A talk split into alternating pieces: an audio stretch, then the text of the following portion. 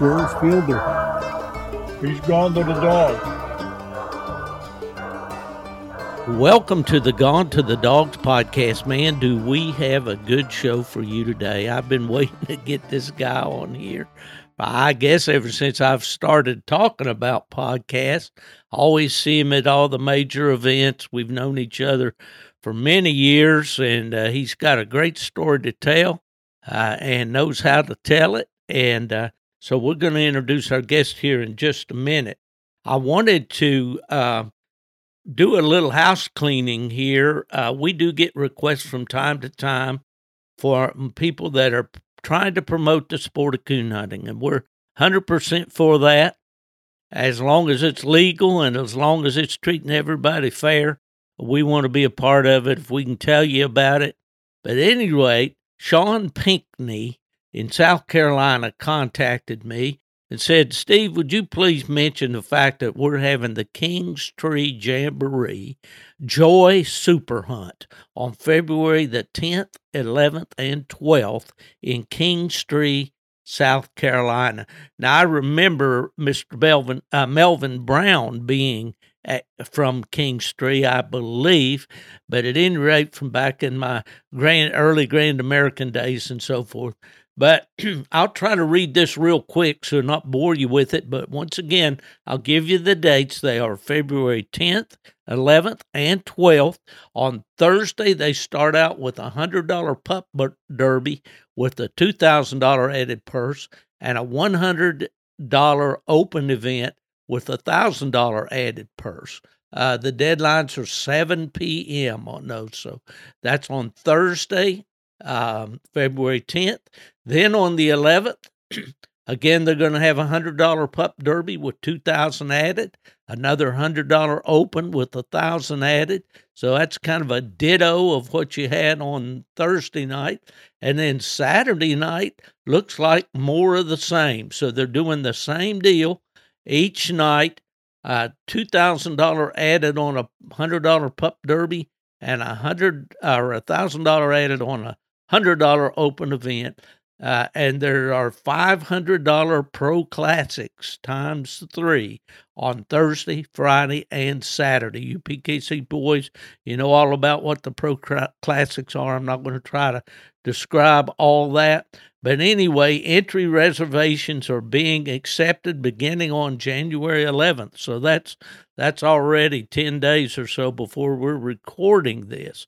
So uh, the event must have a maximum of 24 entries reserved by February 2nd to avoid cancellation. So get those entries in, get out there. The address is 375 Nelson Boulevard in Kingstree, South Carolina, and that is sponsored by Joy Dog Food. All right, I do have a, a note here that I want to go over real quick just to say thank you to a nice fella that happens to be from my state of West Virginia who took the time to send me an email. And I always appreciate hearing from the listeners. Uh, you know, if nobody's listening out there, why am I doing this, right? Anyway, I'm going to read this real quick and and uh, give a shout out to this fella hillbilly up there in the in the hills of West Virginia. Hello, Steve. My name's Brandon Thompson. I live in Cool Ridge, West Virginia. Just thought I'd send you a message to let you know how I enjoy your podcast and the book Gone to the Dogs. I don't have any other way to reach you but through this email because I'm not on any social media. I met you probably 15 or 20 years ago at the Coal City Coon Hunters Club.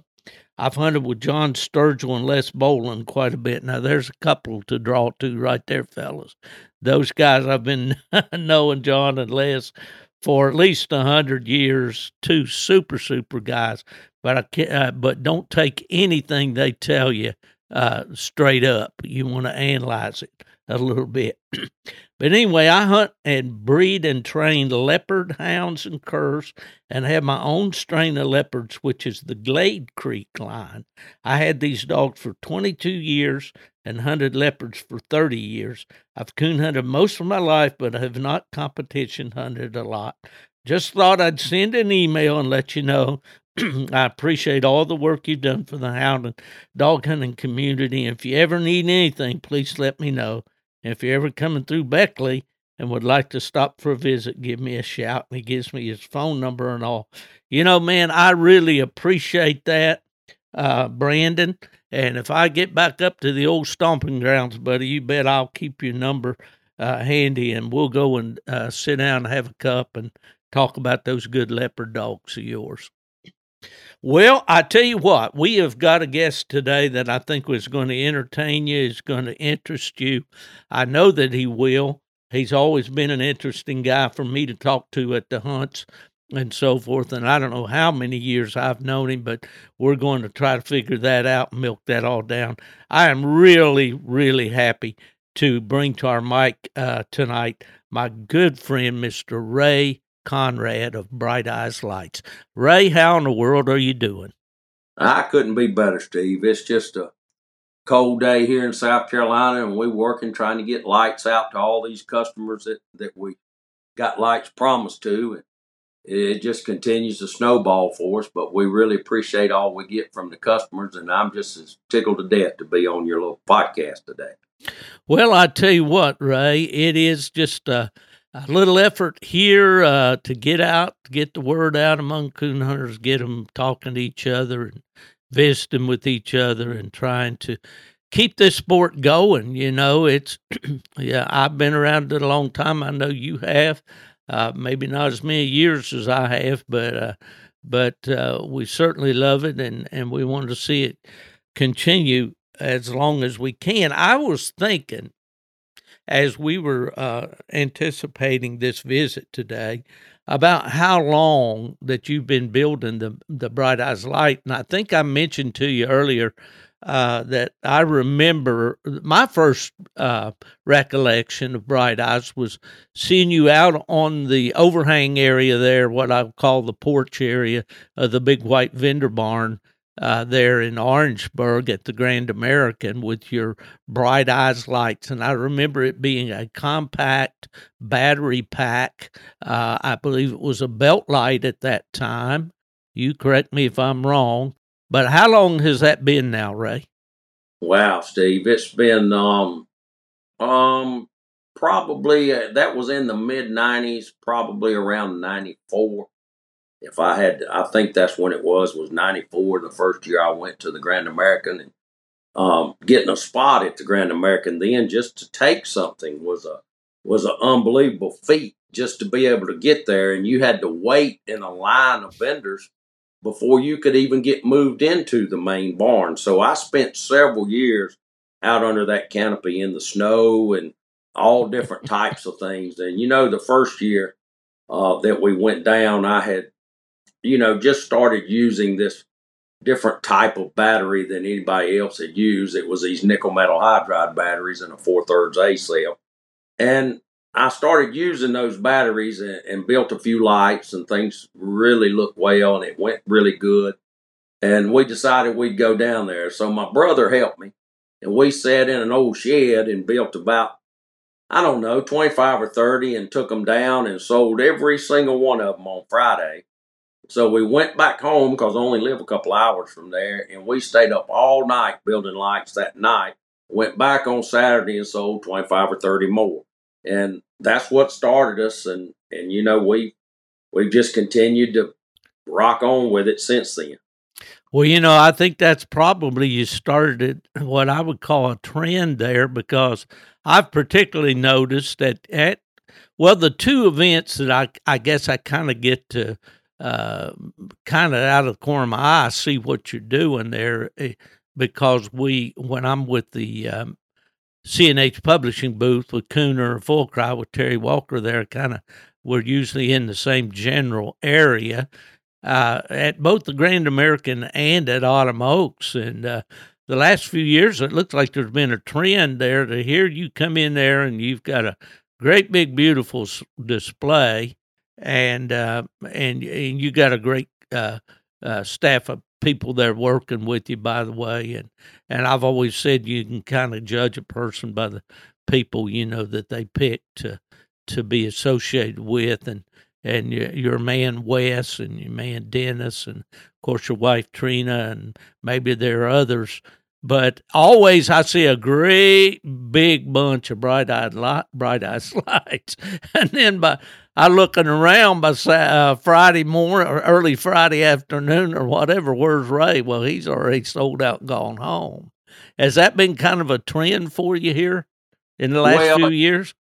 As Steve, truthfully, for probably about the last four to five years, it has the business has just gotten so big that it's it's difficult to pull the lights away from people that have already ordered to get them to take them to the event. And so we, you know, we work hard. We work seven days a week at Bright Eyes. Our, my my crew during this time of year works seven days a week, and you know, we our retail customers we try to keep them inside of about ten days to get their light, and sometimes we get a little out of that, but most of the time we try to stay in that.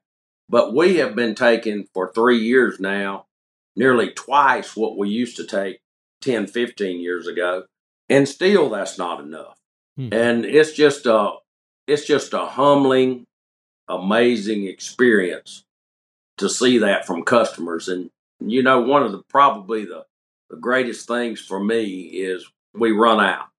And then we'll sit there and take orders. And sometimes we'll have 50, 60, 70 customers that just come up and give us their money and we write their order down and we ship them to them free.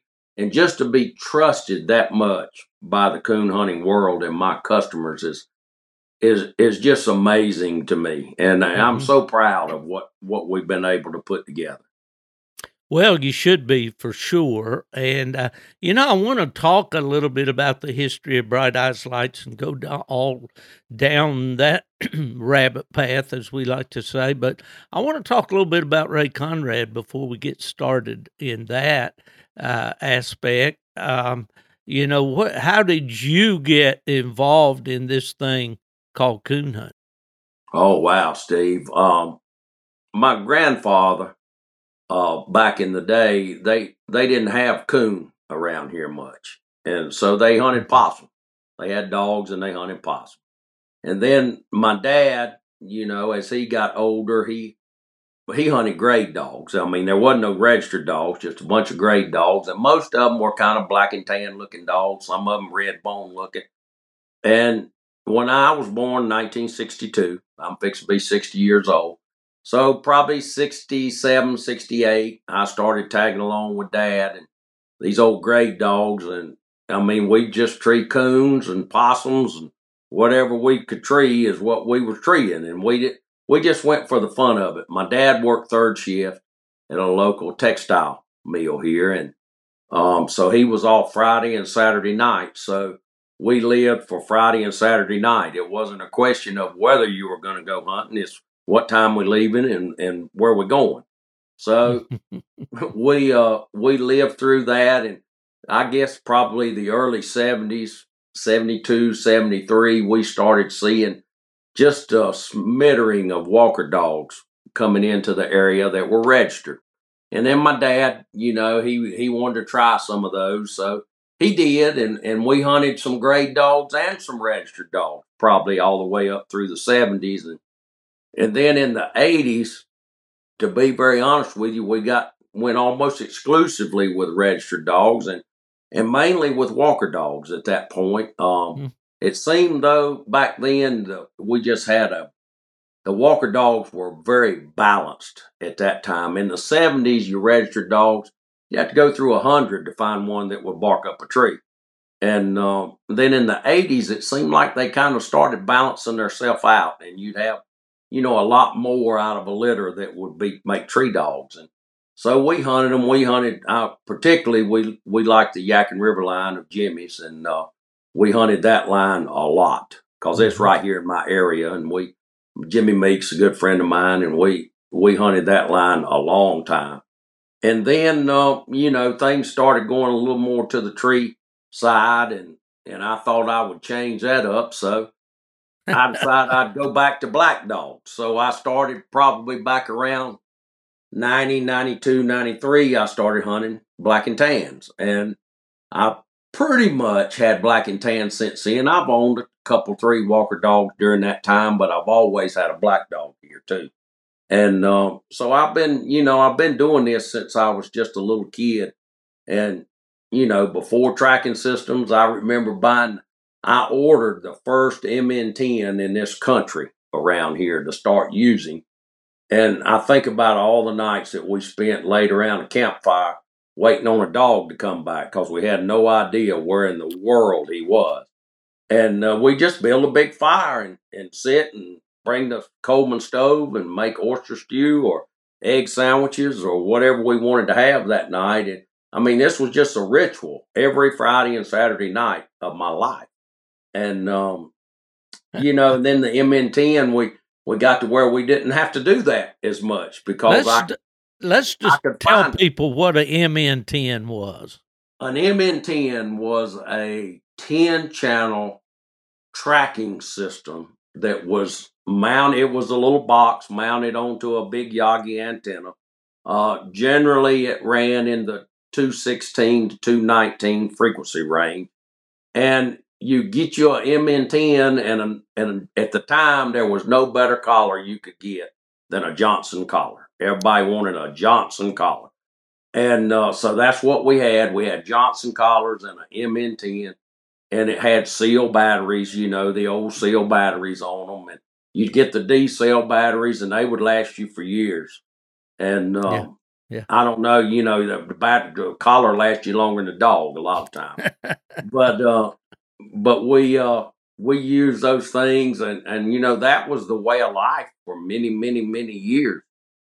And uh, you know, in the tracking industry, there were other trackers you could buy but it kind of started there. And then then wildlife, you know, came in with a three channel, a ten channel, and a sixty four channel, and a hundred channel unit. There were just multitudes of different ones that got involved in the end.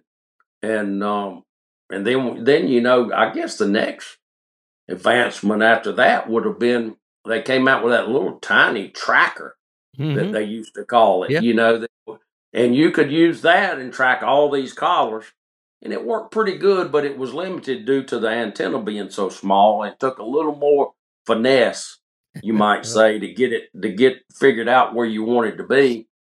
But then we had another company that's uh, called Marshall Radio that was is big in all type of military contracts and things out from uh, Salt Lake City. Um, these guys started building these Marshall collars, which were hotter than any of the other collars out there. So at that point, you could take that little unit and the Marshall collars, and boy, you really had something. It really worked well. And that went really well. And then all of a sudden, now we got GPS and we're all spoiled to death. We stand there and watch them as they move each foot nowadays. So it's just it's just weird, you know, what we've yep. been through. But it's uh, you know, hunting has been something that's I don't know, I guess I guess the day I die, somebody had to come feed my dogs, I reckon, because I'll be gone. but I just love to have an old dog around. Well, you know, I guess our experience is a lot the same. And if we go through a, a thousand coon hunters, we'll probably get the same story pretty much with variations, you know. And, and that was me. I went to Michigan. I had no uh, idea about telemetry equipment. And my friend up there, Mark Blount, who was the first guy to build any custom dog boxes. Mark would, had been an engineer for uh, AMF Skamper division up there in the trailer business in El- Elkhart, and he started building dog boxes out of scrap uh, RV trailer uh, uh supplies, you know, and called it the Blount Custom Built. Well, Mark got one of these DT3 collars, our receiver, which was put out by Wildlife, you know. It was similar to your MN10 that you talked about. it.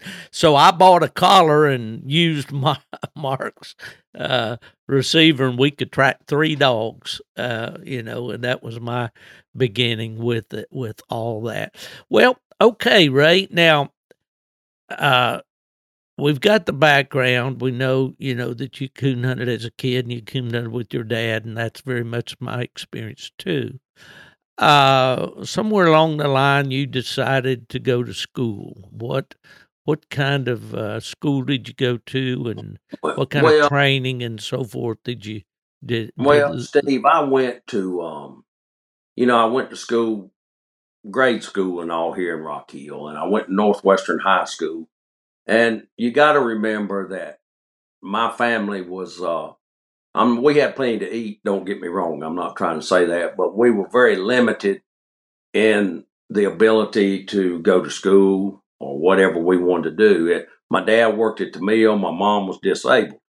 Um, so you worked. You know, when I turned 15, I went to work. You, you worked. Uh, but I still continued to go to high school. I ran track and cross country and played baseball in high school.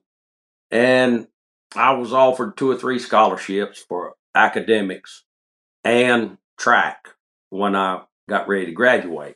And the first school that I went to was um, Spartanburg Methodist College over here in Spartanburg, South Carolina, not very far away. And I went over there with the intention of going there and then going on to Clemson and getting an electrical engineering degree. Well, things kind of got sidetracked, and I ended up doing Spartanburg Methodist and then took some other classes through South Carolina and uh, ended up with a chemistry degree. And uh, lo and behold, I went to work for a local paper mill here, and that where you can make money. That's where everybody worked that made money in this area. So I uh, I worked there for a while, and they were bringing me in every time some guy would be sick or need a surgery or something. They'd bring me in to fill his spot, and you had to get 90 days in before you'd be permanent. Well, every time I kept getting sent out, sent out, sent out. Well, lo and behold, Duke Energy called me. I had put in applications there, and they called me and wanted me to come to work in their chemistry department. So I I did. I went to work for Duke Energy as a, in the chemistry department and uh, worked there for right at 21 years. Um, and I credit my employment with Duke Energy truly for all just about of the technical education and all that I've gotten. Uh, Duke, in my situation, they would send me to a week of training every five weeks. So I was trained on all types of systems, controls.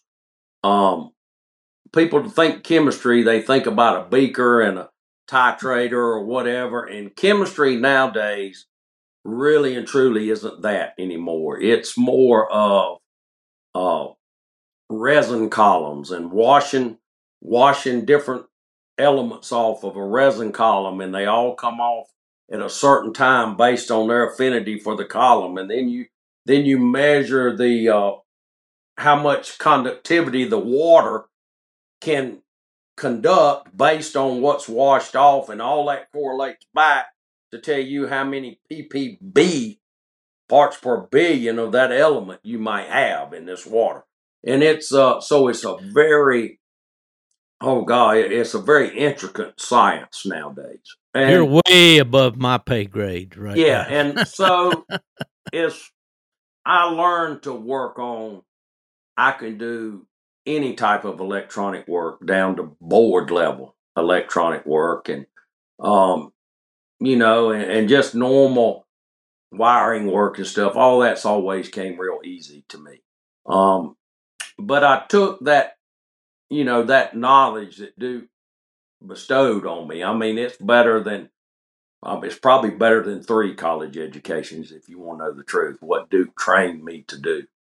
And um, when I was about 35, I guess, we started this business. I just happened to run in to a guy that sold batteries that was telling me about these little batteries and I had an old light from another company and it had quit so I I called this guy and ordered a battery pack and just threw it in there to see if it'd work and lo and behold it was just unbelievable and and Bright Eyes was born when I was 35 well I continued to work for Duke and run Bright Eyes until I was 41 and Duke came out and offered a early retirement package at that time. And obviously, they were trying to get the older guys to retire.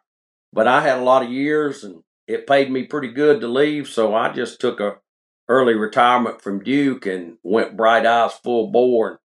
well, my wife was a little nervous when I did that, but but we did it, and uh, and it's been a it's been an unbelievable journey for me. I mean, it, it's like I guess if I had to put it into words, it's bright eyes to me makes me feel like I won the lottery. If that makes anything makes sense, it just the inside of me is just so ecstatic that I've been able to take something that I love and make it into a business that I can provide for my family and, and take care of my customers and and just have this feeling that every time I walk into an event, you know, I'm never nervous that somebody's going to come up and be upset because we did something. I mean, we just don't operate that way. If if they come up there, we're going to take care of that customer. They don't have to act like that. We don't ever have that. Mm-hmm. And uh, I'm just so blessed, Steve. It's just unbelievable. Well, I think Ray, you know, every, a lot of us in this uh, this game of coon hunting have looked for ways to make it work. You know, where we could coon hunt for our day job. You know, and I was one of those guys that really kind of got into it, not really meaning to. You know, I I uh, through the graces of United Kennel Club and Fred Miller, you know, I was offered a job back there to run the the field operations department, and uh, you know, my basic training on that had been a little secretary treasurer for a coon club there in southern West Virginia, like the letter that I read at the beginning of the podcast. Uh, you know, just helping out, just doing what I could when it was event day or whatever, and little by little, you, I guess, you gain knowledge, and uh, if if you conduct yourself in the right way uh, when you're in public and around people and all, somebody takes notice, you know. And I was just fortunate in that regard to be able to have a job you know, in a sport that I loved that that lasted me for my entire career. So I was very fortunate in that regard. But I think there's a lot of guys out there now, and I look back over uh, the years and the ones that have stood out and have been successful. I don't mind mentioning some of the names. You know, Dane Phillips with uh, the Nite Lite Company. You know, years ago. Yeah, I'm sure you do. And, you know, started in his bedroom and, uh, you know, building the coon hunter's favorite little uh, six volt light, you know, with the rheostat on it and built that, you know, into to pretty much an empire there for a while. And you look at our good friend John Wick, who started sewing clothing and his wife in their bedroom, uh, you know, and built it into an empire. Uh, nobody wears a brown duck or a brown uh, uh, hunting coat at a, a coonhound event that they don't think about John Wick, although John is not actively uh, sewing clothing now. But on and on it goes. John, of course, was the guy that invented the frog leg wader that we all wear. You know, chaps sewed to a boot. Think about the impact that that's had, you know, down through the years. But what I what I wanted to touch on with you, Ray, when we uh, I thought about us getting together, and I've wanted to have this conversation for a long time. You know, the longevity. You know, uh, I would venture to say, and I'm just pulling this out of the air, and I don't know this to be true, but I don't think there's been a light manufacturer that is long standing uh, under the same name and perhaps uh, you know I look way back, and I mentioned Jim Gat, I, mentioned uh, Dane Phillips, and then there was Jim Gatton with Sunburst Light Corporation and different ones down through the years. But those guys, God bless them, have gone on, you know, to their greater reward. But now, you know, you've been at this thing a long time at the same address. Is there anybody out there that's actually been building lights continuously? Uh, under the same brand the way you have for this many years? Well, probably not, Steve. You know, there's there's some companies out there that are older. Their name is a little bit older than Bright Eyes, but they've changed ownership. Correct. Correct. Um, now there there is one other gentleman that has been in business a long time, and I'll give him his kudos. He's a great friend and a, a great guy that I talk to generally just about every day. He's getting up in years right now too. He's about your age, Steve, seventy five, and Yeah. uh, but he still works every day and does a good job with everything. And his name is Sam Davis out of Tennessee, and uh, Sam has been building lights longer than me. And he, uh, I would say, Sam, you know, by a few years, not a long time, but a few years. And Sam and I, we, uh, one of the beauties of the situation is years ago when we were all in business, Sam was really the person that supplied all the guys with their parts and things. And um, he wasn't really in the retail end of it much. He basically did the wholesale end.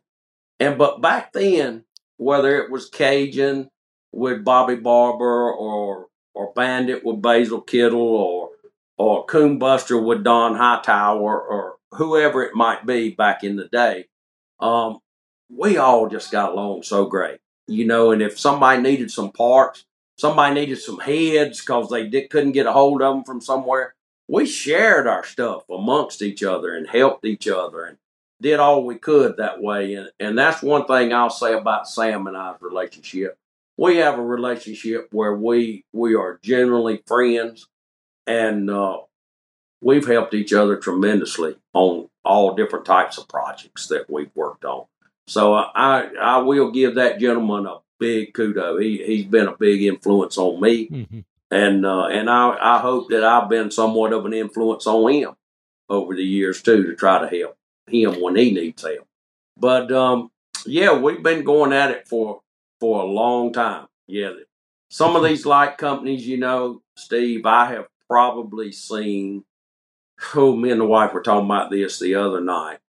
I'll bet you if you could take the magazines and sit back and go through them for since we started, there would probably be 100 light companies or more that had advertised that are gone. Hmm. It but used to be back in the day, these people would get in business for all thinking they were going to make a big lick or whatever, and they'd stay about two years. And when these warranty items start coming back, and they didn't build any, you know, any profit in there for doing warranty work, then all of a sudden they're out of business. And we've seen that over and over again. It's still continuing to this day. We see that a lot. But um, yeah, it's it's been a it's been an interesting road. Well, I'm sure that it has. And, you know, for the layman out here looking, you'd say, well, what is there to a light? You know, there's, there's a box that holds some kind of battery, there's a cord, there's a switch, and there's a headpiece, you know, with a bulb of some kind in it. And that's it. I mean, you know, a light is a light is a light, but it's not quite that easy, is it? No, sir, not. You know, back in the day when everybody used a blue ring head, you know, just the old blue ring head, and everybody ran a 12V30 or 12V32 bulb in their light, it was pretty simple. If you want to know the truth, if, you knew some basic electronics, you could build a switch that would work. And it was pretty simple. Um, in today's electronics, you have to make sure that you stay on the cutting edge of everything. You have to keep up with LEDs as they come out and, and which company is putting out the strongest LED will it work in our application? Will it hold up in our application? Will it, um, you know, because you'll see burned LEDs uh, and then you got these colors, all these colors. And we recently, just in the last three years, have added this uh, laser beams, you know, with these green lasers on there. Uh, try to keep some of these guys from going blind in these night hunts where they can show them where the coon is. and uh, but no, to to answer your question, it's very difficult at this point for a person that's not electronically savvy to get into this business and stay in. They may get it to work for a little while, but when they start rolling back in, then then all of a sudden they're in a mess. I get you. Um, so, but it's uh, there's several nice guys out there that are doing a good job. Though Mhm. I, I'm not trying to sit here and say that Bright Eyes is the only company that's doing a good job because we're not. There's several companies that's doing a good job, and uh, you know, and there's plenty of business out there for all of them. Uh, but I, you know, I just love it. I just look forward to everything. I spend every evening with my laptop in my lap or my iPad in my lap, looking at parts and sitting there. And I usually fall asleep in my chair, looking at looking at some new LED or some new drive circuit that might work. And and you know, I I guess I just got it on the brain. I guess Steve, that's what I want to do is spend my time doing that. Well, you bring back, some memories, and I'll throw this little funny story in. Back in my days with Coonhound Bloodlines magazine, we were trying to build that magazine. You know, all Full Cry and American Cooner both had each had about three thousand or thirty thousand subscribers, and we were sitting here uh, with the little house organ at UKC with 3,000 subscribers, and about all we had in there every month was some rules and breed standards and things like that. And I don't know if you remember back to those days, but it sure wasn't much. So started looking for some ways, you know, to to kind of build the readership and have a reason for people to buy the magazine. And I kind of fell on this idea of doing product reviews. Okay, so you know, and I try to do, and I put disclaimers up up one side and down the other that you know the these are just in in layman's terms. I'm not an engineer. I don't understand uh, all the uh, electronic and chemical terms and all these things. I'm just going to take this product out and use it and tell you how it performed in my hands. Had an old boy up in northern Illinois one time. He contacted me said, Steve, I got the be- latest and greatest light you've ever seen. And he said, it's a vest light. It, it you carry it on a vest, you wear the vest, and you got, uh, uh, you know, and it, it's just it's phenomenal. And I want to send it to you. I'd like you to do a review on it for me. I said, well, are you mass producing this thing? I mean, have you got, you know, uh, well, this is a prototype I want to send you. He says. So in a few days, the mailman brings this thing, and first of all, you can tell it's been leaking in this uh, in this package, you know, or it looked like somebody set it down in a puddle of water or something. But anyway, we get into this and I tear it open, and here is some kind of a vest for sure. And in the pocket of this vest is a plastic one quart oil can a plastic oil can like you go into uh, a convenience store and buy a quart of oil to put in the old rig so you can get home from the coon hunt, you know. And he's got a battery down in there, and he's got this all duct taped together, and he's got a wire coming up through the spout, up through the spout of the oil can. And then this cord comes up here to a conglomeration on the headpiece that looks like one of those real old old. You remember when you could get a headpiece that would work on a nine volt rail or uh, what were those uh, square railroad batteries that had the two little springs on the top of? Oh, oh. Uh, oh God. I don't remember what they were called, but this was what this gentleman had put together and he wanted me to do a product review on this thing. He was got so you know it runs the full gamut from that sort of thing out there, or at least that's where we've been, Ray, in this business. You won't uh, believe, Steve, some of the stuff I've opened up and seen. you know, a customer. We've always been the type, even if it's not mine.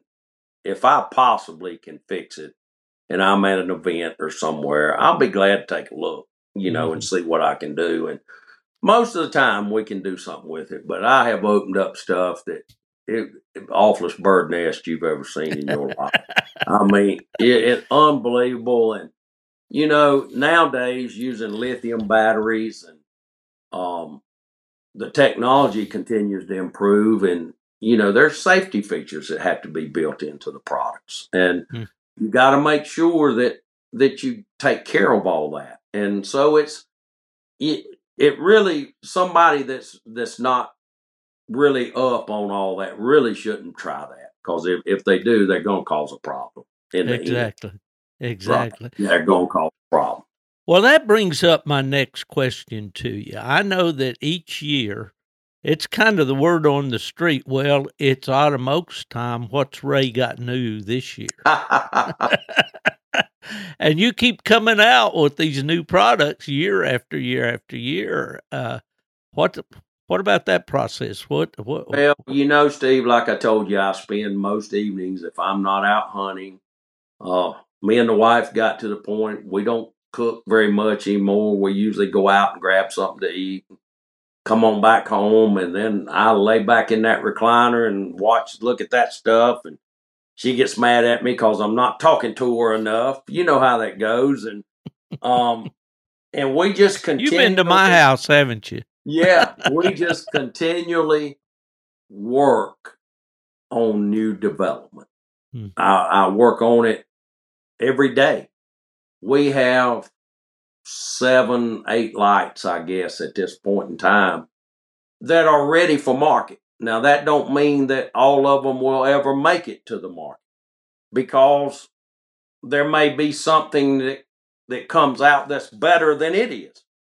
And uh, at that point we'll we'll make those decisions, but I I'm always going to have something you know better every year. All right, that that's that's what I charge myself with doing, making one good improvement every year uh, because you know these customers they're they're paying a lot of money for these lights. You know, three to four hundred dollars for a light now, and uh, I got customers that buy new lights every single year.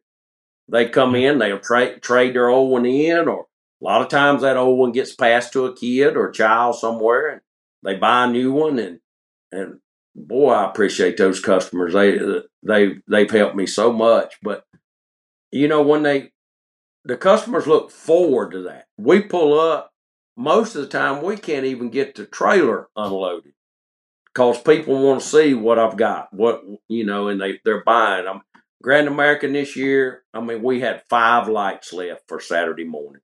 We were done nine thirty Saturday morning. We didn't have any more product. Autumn Oaks this past year we sold out at two thirty on Friday afternoon.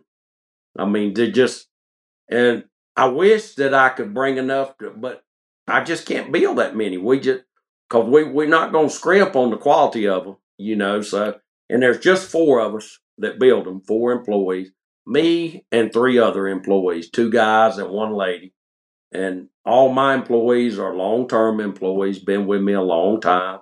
Uh, Wes, who everybody sees the most, been with me 15 years. Uh, there was an older gentleman before him uh, that was with me about 15 years, and he's in his 80s now and in a memory care facility, but super guy, Duke Energy retiree, tie back to Duke Energy again. Mm-hmm. Um, so you know, it's a it's a family affair. We don't operate like a you know a big corporation. We it's a family affair around here, right? Pretty much, you know, and you know, I just been so blessed. You was talking about your start with UKC. I was going to bring this up to you, Stevie. You know, I've been a master of hounds for UKC as long as I can remember. I, mm-hmm. I mean, it's been a lot of years, and um, you know, that's one thing that I've always enjoyed, and I've always, I've done a lot of hunts. I don't do that many anymore. Um, you know, do one for the local club here once in a while or whatever but I get invited a lot of times to do larger events now. And boy, I really appreciate the people putting their, you know, putting their trust in me to take care of their events like that. And, you know, I, have been heavily involved in the Black and Tan Association. Uh, have been involved in uh, the South Carolina State Championship hunt. I've been involved in putting it on for 25 years. I'm actually the hunt director of that one now. And and uh, back in 05, I think it was, or 06, they inducted me into the South Carolina State Championship Hall of Fame down there. And awesome.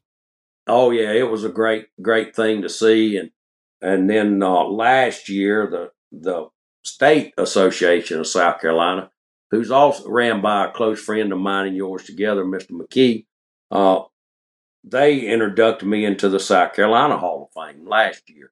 Um, and I, like I say, I'm just so blessed. I I sit back so many times. My dad died pretty early. He was only 60 when he passed. Uh, but the little boy in me that's still in me, uh, a lot of times I think to myself, I just wish my dad would have lived long Oh enough yeah. to see some Oh yeah. it. You know, and Oh I yeah. I feel that pull at my heart a lot Mm. of times. Uh, you know, I, I've been president of the Black and Tan Association, and I ain't gonna say the other associations aren't no good because I've never been involved in them. But I can tell you, the Black and Tan Association is loaded with top notch people. Absolutely. I'm talking about people that care not only about hunting, they care about you as a person, your life. And I've got friends all over the country because of the Black and Tan Association. Right. You know, I Yeah. think a lot of coon hunters miss a great opportunity when they don't get uh, involved in their National Breed Association. And of course, you guys are particularly fortunate in the Black and Tan Association to have had some outstanding leadership down through the years. You know, I look all the way back to my first introduction with the Black and Tan Association was in 1983 when I came to work full time at UKC, began to attend the board meetings and attend the, the general membership meetings and meeting the officers. And I could go down the list, and boy, I'd sure miss some great people if I tried to do that.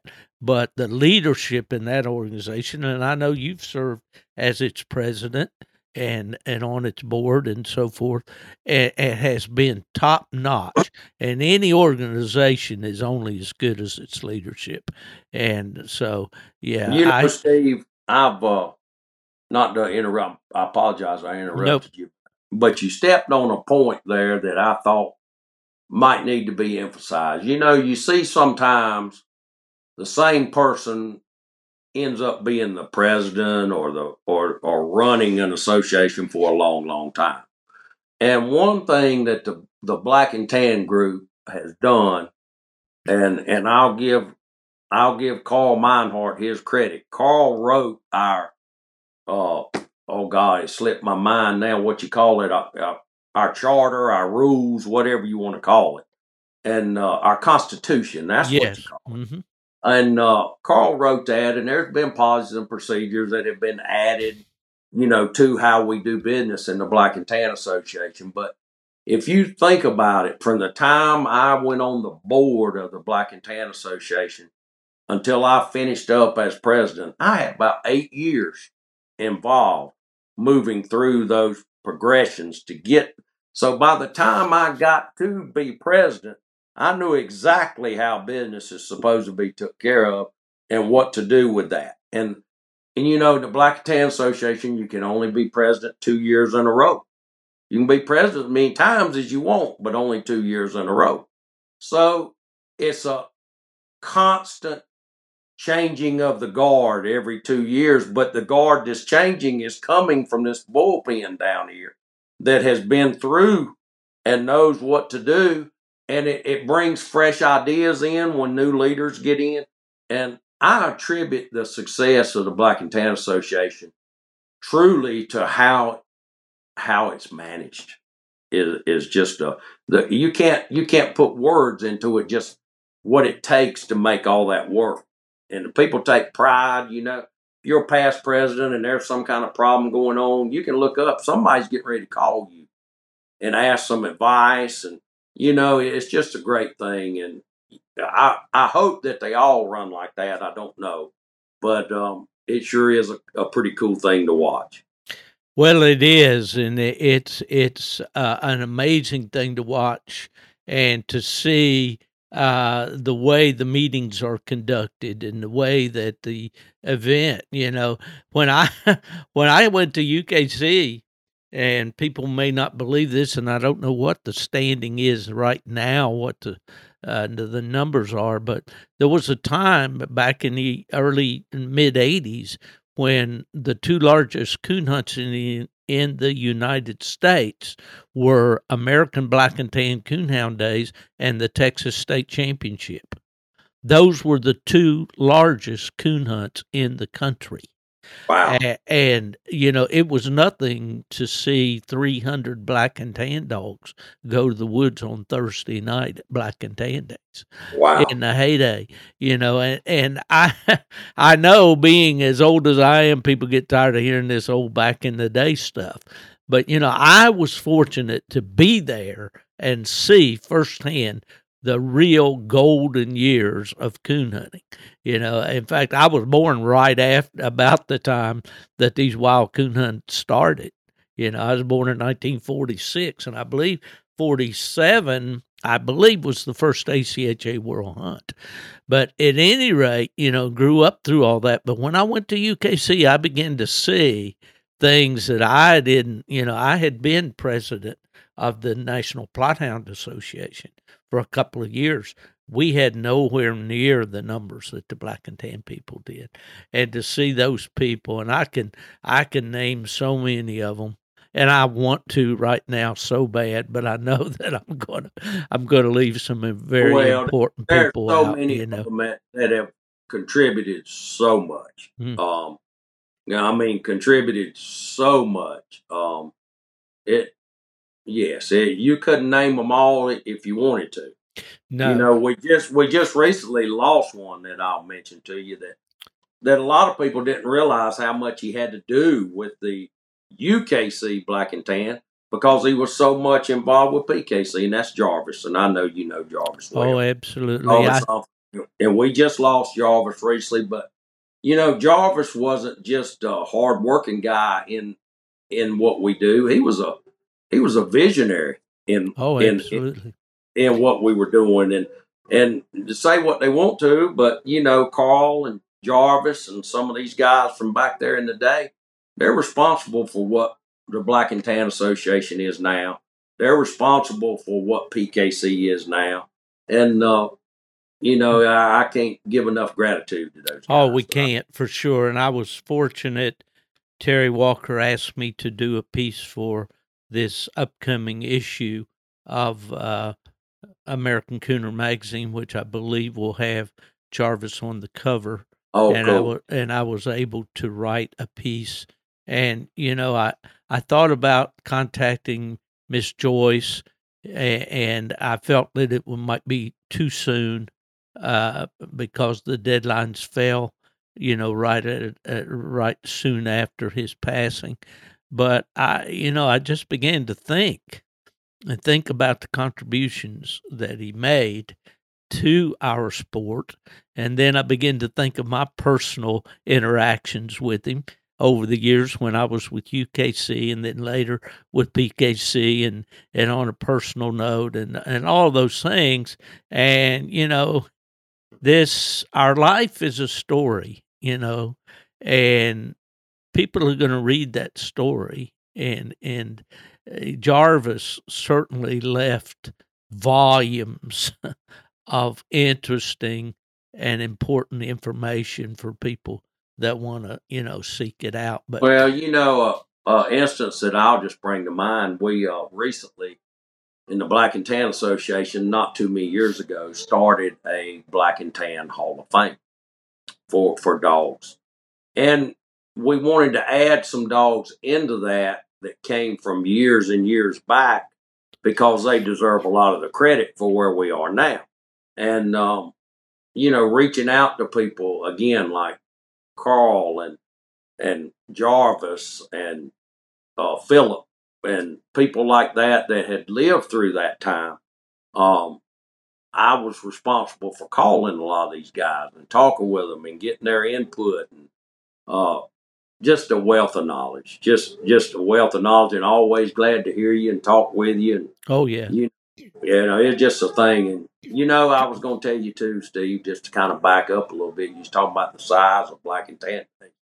And, you know, I really don't keep up anymore with how big each breed honey is and that kind of thing as much as I should. But I can tell you that black and tan days still, and, you know, we'll have a little bit going on on Wednesday night with our, uh, what we call our Champions Classic hunt and uh, we'll have a senior hunt that night as well and a youth hunt that night as well and then thursday night you know there's a RQE and an all black hunt, and then Friday night a open hunt, Saturday night a open hunt, and some youth hunts sprinkled in in between, and um, they're still hunting. You know, somewhere around 500 dogs or more over the entire Yeah. weekend, Amazing. which is uh, which is substantial. It you is know, it's substantial. substantial, and uh, you can go there and walk around. Uh, particularly walk around in the evening. People's got their campfires built. They're sitting around talking, and you're so to be invited to come over and have dinner with them. Or I mean, and you know, and it might be people you've never even spoken to before. It's just such a such a good family atmosphere there, and that, that's one thing I've been proud of uh, with the Black and Tan Association. Oh, absolutely, and uh, you should be. And and there again, I'll reiterate what I uh, mentioned earlier: is if you're out there listening to this podcast, you don't have to be a black and tan person. You you follow your breed of choice. Uh, there's seven of them now, and, and get involved in your national association because you're going to meet friendships. You're going to network with people that you're going to gonna uh, end up. Uh, uh, counting them friends for life. And uh, it's just a great experience. And to be able to go, that was the thing that my dad and I shared together for many, many years. And what whetted my appetite to get involved in coon hunting uh, from an administrative standpoint was going with him each year to Plott Days you know, and just being a young whippersnapper sitting around those tables, all eyes and ears, you know, listening to those legends of our breed, you know, talking about their hunts and the dogs of the past and and all those phenomenal stories. You know, have you been keeping track how long we've been talking, Ray? I I was looking for my meter here on this uh, console, and somehow Well, Steve, I'm not 100% sure, but I'm going to say we probably close up around an hour. So. Yeah, I I would say so. And uh, man, it's been a great visit. I know there's things as soon as I click the the button to say goodbye on this one that there's going to be things that I'm going to wish that I had asked you. I do know one thing now. Are you actively? Do you have a dog now? Do you have a a, a dog that you're hunting? Yeah. I do. I have a, uh, uh, dual grand, bent, grand champion, PKC champion, black and tan male dog. Okay. Yeah. What do you call him? Edge. Okay. Edge. Right. Yeah, and he's uh he's out of a dog that I bought from Blaze Bauer out in Kansas. Um a couple of three or four years ago. His name was Kansas Fred. He had done he was a grand night dog that had done quite a bit of winning in PKC as well. And I bought him from Blaze and brought him here and then uh another stalwart in the Black and Tan Association sold me a female uh, a Grand Night female. Her name was uh, Lexus Nelson's Northern Lexus, Jeff Nelson, Of course. and uh, and I bred those two dogs, uh, and had a litter of pups out of them.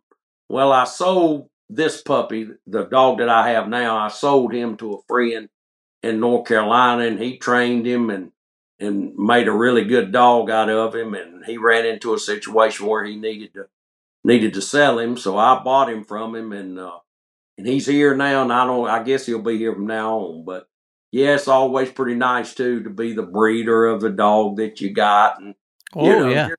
Yeah. It's just like I say, it's just a just a fun thing to be involved in. But yeah, I do still hunt. I still my truck stays dirty all winter. I got tracking collars thrown all over the back seat, a rifle in the case. Uh, you know, my waders is wet most of the time. Uh, yeah, we uh, I still get out there and get with it, although I'm not quite as quick as I used to be going through the woods and all. I I still enjoy it and I still get out there. I love to hear a dog come treat as much as anybody in the world. Um, you know, there's things about dogs that I think about from yesteryear that I think maybe are better than dogs from from now. And but you know, as a whole, I would have to say there's probably more dogs alive on the planet now that are capable of tree a coon than any time in history. Hmm. Because about all of them will run and tree that are born. Now. Yeah, that that's something that we discussed a little bit. I think this uh, this week in a podcast about the fact that there was a time when you had a pretty good odds of getting a dud out of a litter of pups. You know, you kind of had to. It was pot luck to try to come up, you know, with a good one. But nowadays, you can just about close your eyes and put your hand across, you know, point your finger and pick one out of that litter. And there's pretty good odds he's going to start anyway. He's going to make some kind of dog. It might not be your your dog of a lifetime, but he's going to run into it exactly right. You're yeah. exactly right. There, just about anyone is capable to tree a coon. You know, if you put the proper training in it, it'll be capable to tree a coon. That don't mean you're gonna like the dog, but the dog right. will run and tree. I mean, I'm you going back, and I know you can too. The dogs, I can remember one. we had one dog that ran track real good, and, but it wouldn't tree hardly. So we had another dog that didn't run track very well, but he treed good. So mm-hmm. we'd have to take both of them to tree a coon. That's right. And you know, nowadays you don't have to do that so much. Yeah, they used to have the old thing called the buddy hunt. You know, where you go and you and a buddy, you know, and you combine your score. yeah, well, times have changed, that's for sure, and they'll continue to change. And I'm going to bet that as long as we're coon hunting and as long as somebody's building a light out there, Ray will come out with something new for I the coon hunters to try. I guarantee you, it's coming. Look for it. Well, you said something a while ago. I can't pass up just the opportunity to try to be funny. I was a class clown when I was in school, if you can imagine that. But old buddy of mine up in West Virginia, Whitey Smith, Whitey had a dog called Spring Creek Rock 2 that he used to promote big time in the magazines and all. And Whitey's quite the character, you know. And he called me one day and he said, Steve, you know, as I've got older, I have got so much quicker in the woods. It's just amazing. I said, What do you mean, Whitey? He said, Man, it used to be I could catch my toe on a root or something, and I would stumble for 30 feet down through the woods before I fall. He said, Now I just fall instantly. My goodness. So, so I guess maybe that's where you get. yeah, I've still got a few years on you, Ray. Buddy, Ooh, I, am not stumbling around too bad. That's yet, good but it's I know the feeling. I seems mm. like I catch a few more roots than I used to. Well, a walking stick has become my friend, and uh, I just ha- uh, hardly ever get it. My dad used one in latter years, and I didn't question him much about it or why are you using that stick, Dad? That was his thing, and and all you know. But I found out that that's a godsend right there, uh, and especially you throw a little vertigo in the mix when you look up and you look back up over your head trying to find that coon, you know, and and and your world starts spinning. Uh, but anyway, we're going to do it as long as we can, as long as guys like you will build us something to see oh, with absolutely. out there. And yeah, absolutely, Steve. And and you know, if I know you're getting ready to wind up, and that's great. I've enjoyed being on your podcast. I want you to know I appreciate you inviting me. And if you'd like me to come again sometime when you get them questions, write them down. I'll be more than happy to. Uh, but I want you to understand that as I sit here and talk to you, um, I feel like I'm talking to one of the legends of the business. Oh boy! And, and I feel, and I know that you are, and I, and I want to give you your credit where you're due, because I'm telling you right now, eh, Steve Fielder's done a lot for coon hunting, whether it be UKC, PKC, AKC. I mean, it's just an unbelievable amount of work that you've put in at these different registries and things that that people are still reaping rewards from today. And uh, so include yourself in that when you start talking about, you know, Jarvis or whoever. Uh, Steve Fielder's right up there as well. And I appreciate you. Well, Ray, you're very, very kind. I appreciate that so much, my friend. I appreciate you taking time from your busy day today. I know you've got some new ventures that we'll talk about the next time that we're on here. Uh, and uh, there definitely will be a next time because we've left a lot of stuff on on the table that we could have talked about. But I do want to thank you, Ray, for coming on to the Gone to the Dogs podcast today, sharing the Bright Eyes story with our listeners. And uh, and folks, if you need a good light uh, to keep you from stumbling around out there in the dark like I do, give old Ray here a call. He'll fix you right up. I guarantee you. Well, folks, that's going to wrap it up for another episode of the Gone to the Dogs podcast. If you see somebody along the road and they stop you and they say, Hey, where's Fielder? You just tell them he's gone to the dogs.